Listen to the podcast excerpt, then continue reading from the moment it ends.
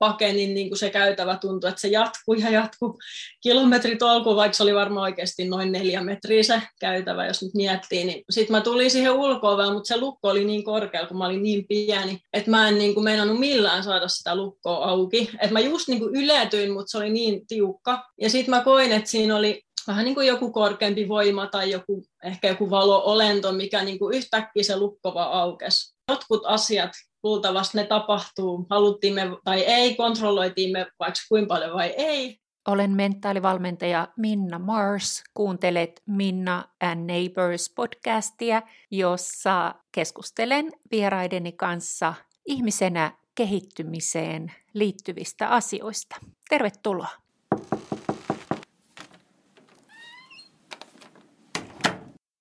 Tänään mulla on vieraana Anita Salo, joka on health coach ja Anita, sä olet erikoistunut nimenomaan henkiseen hyvinvointiin. Ja sähän vaikutat ähm, Suomenkin asti sieltä Espanjasta käsin. Mitä se sun työ käytännössä on?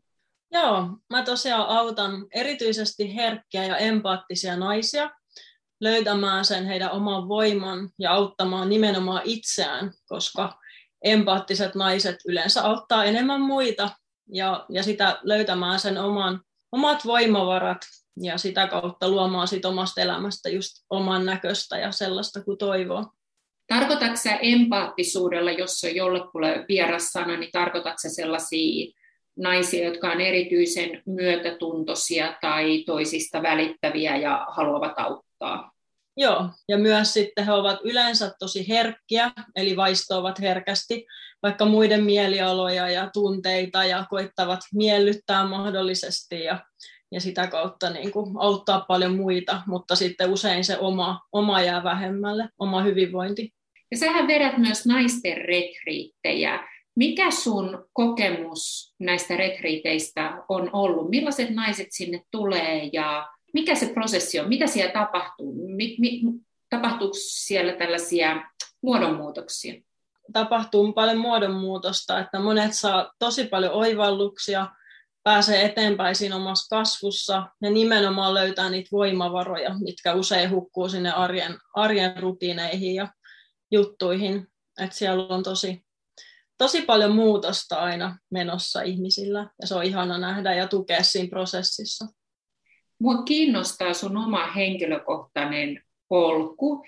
Kuinka pitkälle ähm, sinne menneisyyteen, sun lapsuuteen sä pystyt meneen niin, että sä, et, et sä voisit sanoa, että okei, tuolla lapsuudessa oli jo sellaisia äh, tilanteita tai tapahtumia, jotka mahdollisesti jo viitotti sun tietä ja työtä henkisen hyvinvoinnin pariin niitä on ollut tosi paljon oikeastaan. Et muistan tapahtumia ihan sieltä 2-3-vuotiaasta asti.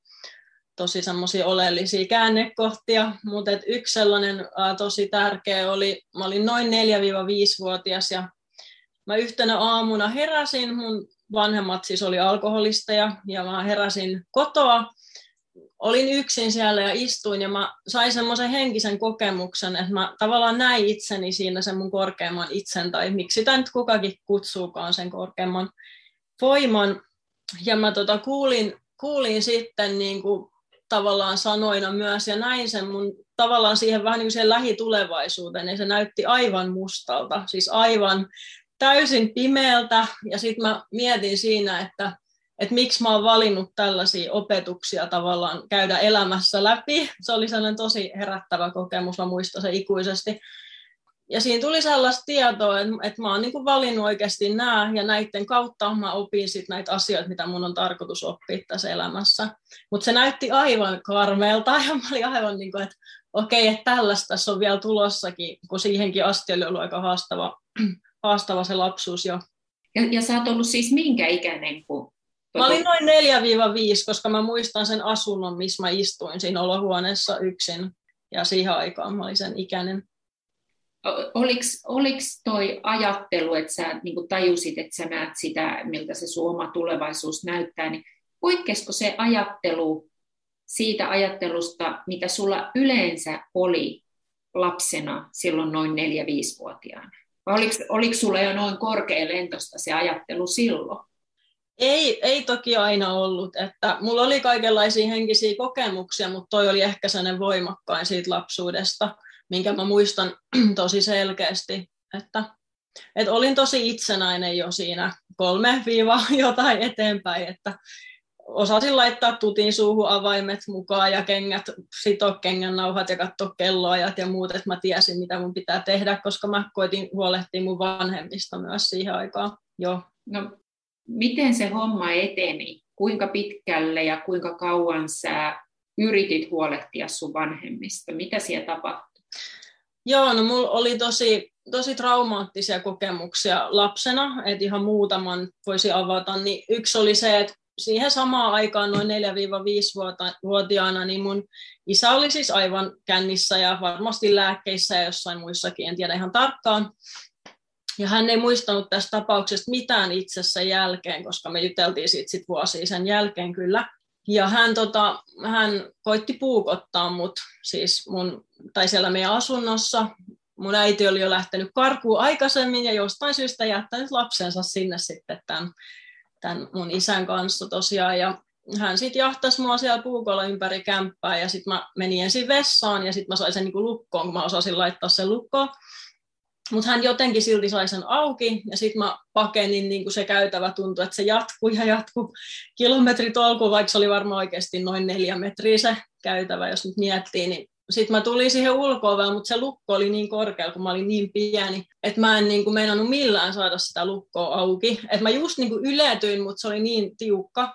Ja sitten mä koin, että siinä oli vähän niin kuin joku korkeampi voima tai joku, ehkä joku valo-olento, mikä niin kuin yhtäkkiä se lukko vaan aukesi. Että mä just viime hetkellä, ennen kuin mun isä oli siellä leipäveitsen kanssa, niin mä just pääsin sieltä niin kuin pakoon, että se oli aivan viime hetken pelastuminen.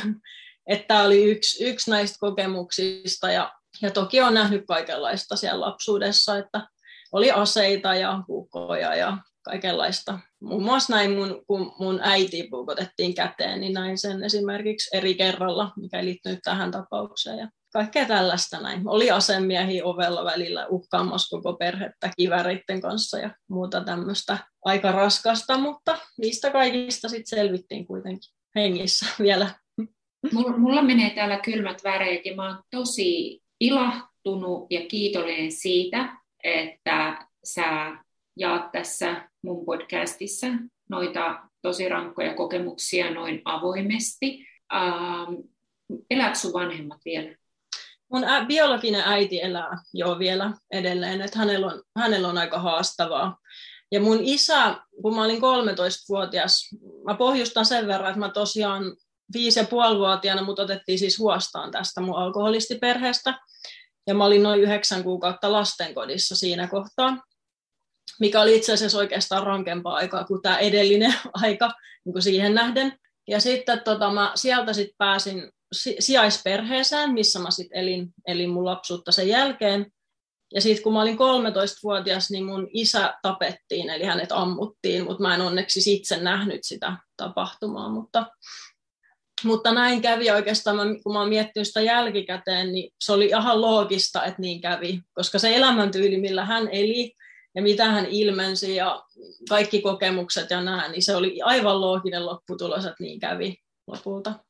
Se on niin viisasta ja jotenkin voimallista, kun sä sanot, että kun sä ajattelit sitä sun isän elämää, niitä viimeisiä vuosia, niin sun mielestä se oli niin kuin looginen lopputulos. Tullaanko tässä kohtaa myös niin kuin syyn ja seurauksen lainalaisuuteen tai siihen, että mä monesti katson ihmisiä, että ovatko ihmiset niin kuin havahtumassa tai muuttumassa tai ei muuttumassa. Ja ihmisten valinnathan kertovat sen, että ovatko he valmiita oikeasti lähteä johonkin muutokseen suuntaan. Niin sun isä eihän me tiedetä sit välttämättä, mitä hän on viimeisellä hetkellään sitten, mihin, mihin hän on havahtunut tai onko hän ymmärtänyt mitään, mutta sun isä ei sitten päässyt tuosta elämäntyylistä koskaan irti. Siinä kävi näin ja se oli itse asiassa mielenkiintoista, että että ketään ei tuomittu tästä rikoksesta koskaan oikeasti, koska siellä oli kaksi miestä hänen seurassa, kun tämä on tapahtunut, ja siellä oli sormenjälkiä siinä aseessa joka puolella, ja he syytteli toinen toisiaan, niin sitä ei voitu koskaan todistaa, kumpi se oli. Mutta itse asiassa sit myöhemmin kävi vuosi sen jälkeen niin, että toinen heistä tappoi itsensä, niin mä uskoisin, olettaisin, että se oli tämä henkilö, ketä sen teki, mutta ei voida tietää. M- mutta mulla itsellä ollut se oikeastaan jo si- silloinkin oli sellainen, että, että mulla ei ollut sellaista kaunan tunnetta heitä kohtaan tai edes kumpaa tahansa. Että jotenkin se vaikutti just siltä, että, että se oli sellainen väistämätön tapahtuma tavallaan, ikään kuin mikä vaan tapahtui ei mulla ollut koskaan sellaista, heitä kohtaa sellaista mitään kaunaa tai mitään, että voi ei, että, että miksi ne teki sen. Että mä näin just sen niin, että mun isä toiminnallaan tavallaan loi sen, ikään kuin jos nyt sanotaan, niin loi sen elämän niin, että se loppui siihen, vaikka se olikin tosi dramaattista. Mutta... Uskotko sä kohtaloon? Us, uskotko sä siihen, että, että me saadaan se, mikä meille niin kuin vääjäämättä kuuluu, tai meiltä lähtee se, mikä vääjäämättä, minkä vääjäämättä kuuluu lähteä meiltä ja kuinka paljon sä uskot siihen, että meillä on vapaa tahtoa muuttaa suuntaa tai lähteä tekemään uudenlaisia valintoja. Ja mä kysyn tämän sen takia, että, että, että kun mä tässä mietin seuraavaa kirjaani, niin uh, mä itse kyllä liputan tosi paljon sen puolesta, että jos, jos meidän tielle oikeasti kuuluu tulla jonkin asian tai jonkun ihmisen, ei ole mitään, mitä me voitaisiin tehdä, etteikö se ennemmin tai myöhemmin tapahdu. Mutta mitä sä ajattelet kohtalosta tai siitä vapaasta tahdosta tai me omista valinnoista? Joo, no mulla on silleen, että mä kans mitä sä sanoit, että tavallaan jotkut asiat luultavasti ne tapahtuu, haluttiin me tai ei, kontrolloitiin me vaikka kuinka paljon vai ei, niin jotkut tapahtumat on siellä polulla jo valmiina vähän niin kuin, mutta mä myös uskon kyllä siihen vapaaseen tahtoon, että me tehdään itse niitä valintoja joka päivä ja me voidaan milloin vaan muuttaa sitä suuntaa. Että se ei ole niin, että no nyt sun elämä on tällainen ja sitten se loppuu silloin ja kaikki on niin kuin ennalta jo päätetty. Että mä en usko niin kuin sillä tavalla siihen, että tota, jokaisella on aina mahdollisuus muuttua ja valita uudelleen. Ja musta se on tosi upeaa, että joka päivä meillä on mahdollisuus jokaisella, vaikka olisi tehnyt mitä tahansa just elämässä, niin aina voi aloittaa uudelleen ja valita toisin. Ja, se, voi, se voi viedä ihan erilaiseen skenaarioon, missä voi olla tosi onnellinen tai mitä tahansa. Hmm. Meillähän voi olla paljon tota, sellaisia ulkoisia rajoitteita tai elämäntilanteita, joita me ei pystytä muuttamaan. Joku voi olla vaikka halvaantunut tai syöpäsairas ja kuolema lähestyy, tai joku voi olla vankina jossain diktatuurimaassa tai muuta, jos ei me pystytä edes sillä vapaalla tahdolla muuttaa ulkoisia olosuhteita, niin mä ajattelen, että ihan aina ihmiset ei, ei pysty, niin mitä me pystytään vapaan tahdon kautta muuttamaan? Joo, toi on tosi, tosi tärkeä asia. Mä oon itse kanssa pohtinut tota välillä, koska on niin paljon ihmisiä, kenellä on vaikka tosi heikot siis olosuhteet, tosi köyhät olosuhteet tai muut just vaikeat, niin kuin mitä ei pysty muuttamaan sinänsä. Mutta just, että se mitä nyt pystyy muuttamaan, ainakin se oma, oma niin kuin asenne ja se oma energia, sillähän voi tehdä paljon. Ja niin kuin kaik, kaikkeen sellaiseen niin kuin omaan toimintaan ja siihen pystyy kuitenkin vaikuttaa. Siis niissä puitteissa, mitä kelläkin on siis sillä hetkellä. Mutta meillä on niin kuin ihan valtavat voimavarat jokaisella. Et siihen mä niinku uskon, se on mun yksi semmoinen iso, niin kuin itsekin, että on selvinnyt tosi kovista jutuista kuitenkin, niin meillä on niin, kuin niin paljon voimaa siellä sisällä, mikä on koko elämän mittainen prosessi saada niin kuin ne voimavarat sieltä käyttöön niin kuin täyteen potentiaalin tavallaan. Mm.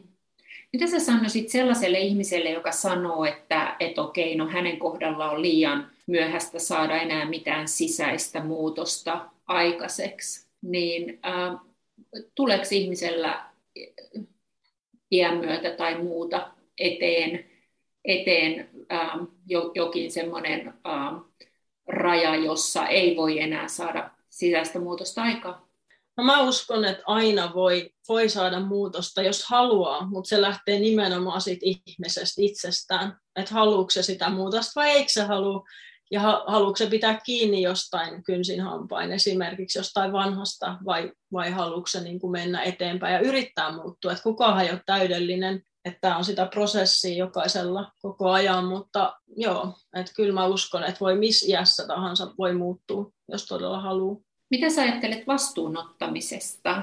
Ähm, mä, mä itse uskon, että on paljon ihmisiä, jotka haluaa muutosta omaan elämäänsä, mutta kaikki ei ole valmiita tekemään töitä sen muutoksen eteen tai sitoutuu vaikka johonkin päivittäiseen harjoitteluun, jotta se oma suunta alkaisi oikeasti muuttua tai jättää vaikka jotain addiktiota tai jotain muuta, niin kuin sun isän kohdalla oli selkeästi alko- alkoholiin addiktoitunut, niin mikä, mikä merkitys on vastuunottamisella sun mielestä?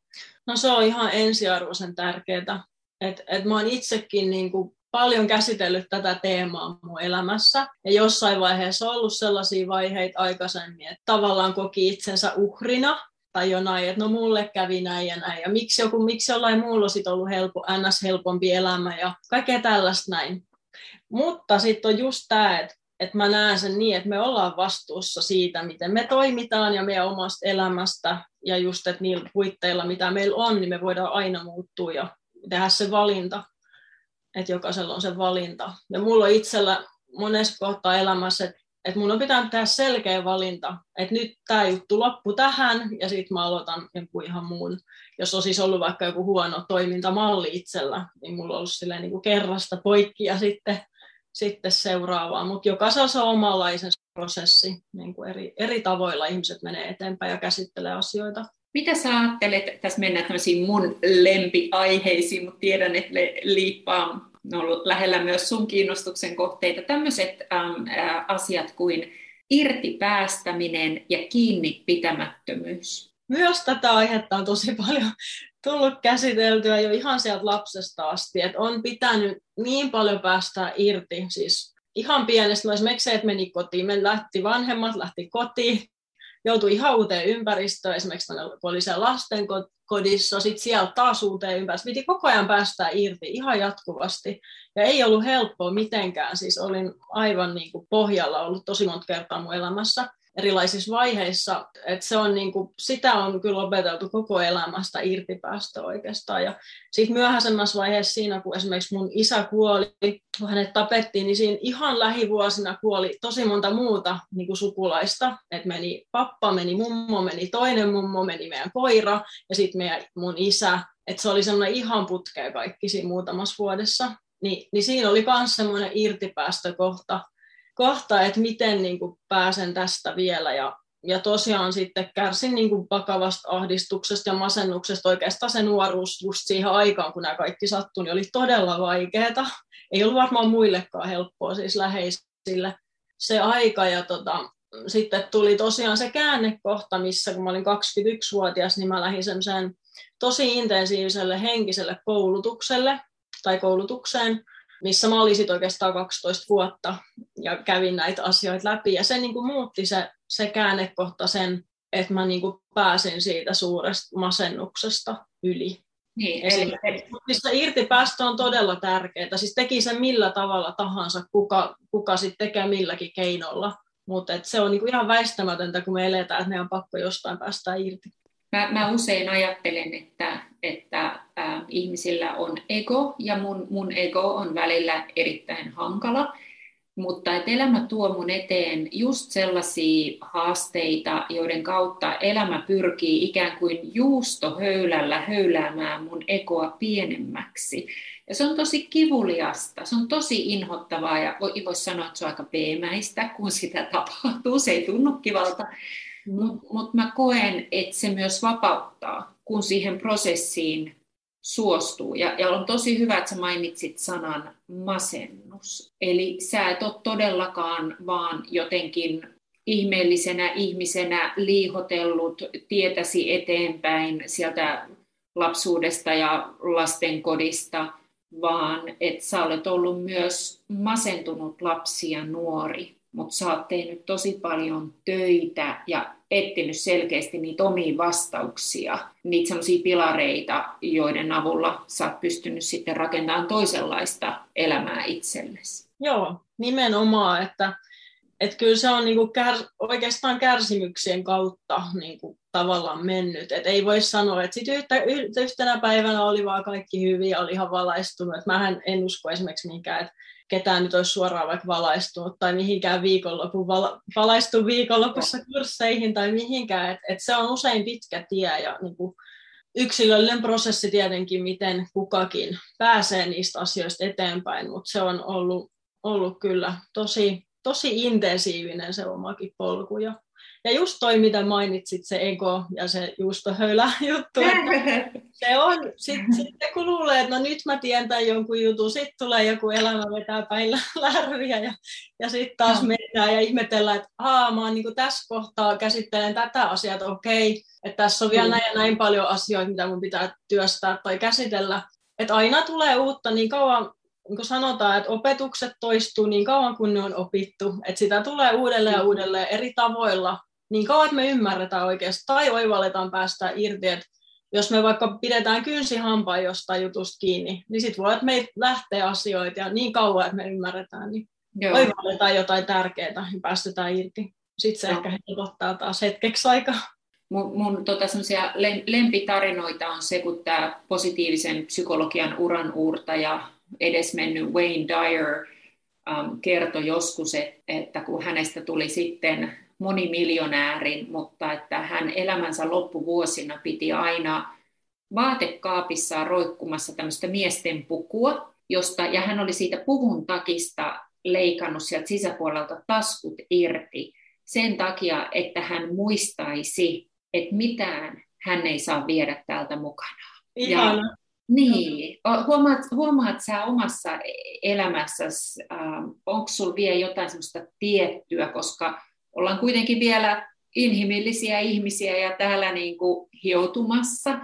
Onko jotain sellaisia asioita tai ihmisiä, joihin sä huomaat, että sä vielä takertuisit? Onko sinulla semmoista niin kuin kiinni pitämisen taipumusta vielä? Joo, no mitäs tuohon voisi vastata? Kyllä tai ei? On toki, totta kai on asioita, mitkä, mitkä niin kuin, mistä koittaa pitää kiinni. Uskon, että jokaisella on, on, niitä asioita ja, ja sitä täällä niin opiskellaan. Ja kyllä mulla on sellaisia kanssa, että no itse asiassa nyt tämä kulunut vuosi on ollut erityisen mielenkiintoinen, että mulla oli esimerkiksi avioero tuossa viime vuoden lokakuussa. Ja olin tosi pitkässä suhteessa, siis lähes 17 vuotta tämän, tämän henkilön kanssa. Ja edelleen ollaan hyvissä väleissä ystäviä, että voin siitä puhua et on ollut, ihan tänäkin vuonna on ollut tämmöisiä isoja irtipäästö kohti elämässä ja, ja kaikenlaista, mutta kaikista oppii, että paljon, paljon opeteltavaa edelleen siinä irtipä, irtipäästössä, koska tällaisia kokemuksia tulee vieläkin eteen aina eri tavoilla. Mm. Oli niin ihana, kun me tehtiin sun kanssa yksi, yksi toinen tota, nauhoitettu keskustelu ja, ja siinä sitten sen, sitä ennen niin sä pyysit sun ex-mieheltä teknistä tukea. Ja mä oon ollut tosi vaikuttunut siitä, kuinka lämpimästi sä puhut hänestä ja, ja, ja kuinka hän oli siinä niin kuin auttamassa teknisenä tukena ja kaikki, niin onko se ollut, onko se ollut millainen prosessi se, se irtipäästäminen tai tosi monihan eron jälkeen katkeroituu tai alkaa puhua jotain ikävää siitä eksästään, niin mitä sä siitä haluaisit sanoa? Mä voisin oikeastaan sanoa sen, että me oltiin, me oltiin niin kuin myös todella hyviä ystäviä koko tämä meidän taival, mitä me oltiin siis yhdessä, yhdessä kun asuttiin ja näin. Että se on tosi hienoa, että se ystävyys tavallaan myös vielä on, on sit ystävänä vaan jatkunut ja näin. Että kyllä se on ollut niin kuin iso prosessi, siis se avioero käydä läpi ja ja meillä on ehkä sekin tausta, että me pidettiin tämän mun ex-miehen kanssa henkistä keskusta Suomessa myös yhdessä kahdeksan vuotta aikanaan, että et meillä on sillä tavalla vähän samanlaisia näkemyksiä niin kuin elämästä ja asioista, niin se on myös helpottanut sitä ymmärrystä siis puolia toisia, että miksi tällaisia valintoja tulee eteen ja mitä pitää, kun pitää tehdä päätös, niin sitten se pitää tehdä ja mitä se mahdollisesti henkisesti tarkoittaa meille ja näin poispäin. Että se toki auttoi paljon siinä. Niin, teillä, ymmärtämässä. Niin, että et teillä on ollut niin paljon samanlainen maailmankuva. Joo, kyllä, että oli silleen helppo ymmärtää, että mitä se toinen tarkoittaa ja näin. Mitä sulle tarkoittaa nykyään sana rakkaus? Rakkaus. No, no siitä tulee mieleen nyt yleisesti se, että semmoinen pyyteetön rakkaus on musta tosi tärkeää. Ja sitäkin on opetellut paljon tässä elämässä, just jos pitää kiinni tai että millä tavalla tavalla rakastaa, niin se on ollut yksi semmoinen teema kanssa, että päästää irti ja koittaa rakastaa sille ilman ehtoja ja ilman jotain vaatimuksia. Että se on mulle tärkeää ja joo. Wow. Olisiko jokin ähm, vielä semmoinen yksi tärkeä asia, jonka sä toivoisit, että kuulija muistaisi tämän meidän keskustelun jälkeen? Joo, no sellainen tulee mieleen, että muistaa, että vaikka se olisi kuin vaikeaa tai vaikka olisi kuin rämpis mistä tahansa suossa, niin sieltä on aina mahdollisuus päästä, päästä irti ja päästä eteenpäin ja kannattaa pyytää apua, ei kannata jäädä yksin niiden ongelmia ja asioiden niin kuin äärelle, että kannattaa rohkeasti pyytää apua siihen omaan matkaan, jos sitä tarvii. Ja ei niin kuin lannistu, että vaikka mitä tulisi, että yksi mun lempi, lempi tota, no ehkä affirmaatio on se, että jos kuljet tai kun kuljet helvetin läpi, niin jatka kulkemista tai jatka kävelemistä että älä pysähdy sinne, vaan koita jatkaa, koska sitten se helpompikin aika sieltä vielä koittaa. Että semmoinen sinnikkyys, että älä anna periksi ja, ja sussa on tosi paljon voimaa, ihan valtava voimavara siellä sisällä. Joo, ja sussa on sellainen energia, että mä, mä oon kyllä niin kuin tykännyt susta tosi paljon alusta asti. Sun, sun energia vaan on sellainen. Kiitos ihana Anita Salo. Mistä ihmiset sut löytää? Onko sulla verkkosivut tai oletko jossain somessa aktiivisen? Mun nimellä löytää Facebookista, eli Anita Salo. Mulla on myös työsivu, mikä on saman niminen Anita Salo nimellä myös. Ja sitten meillä on se, se retriitti reigniteyourfire.org. Ja kiitos paljon Minna sulle, koska sulla on kanssa, mä ihan alustasti kun me ollaan tutustuttu, niin on, on tosi paljon tykännyt sun energiasta ja että sus on jotain semmoista tosi spesiaalia, ihanaa. Oi, kiitos.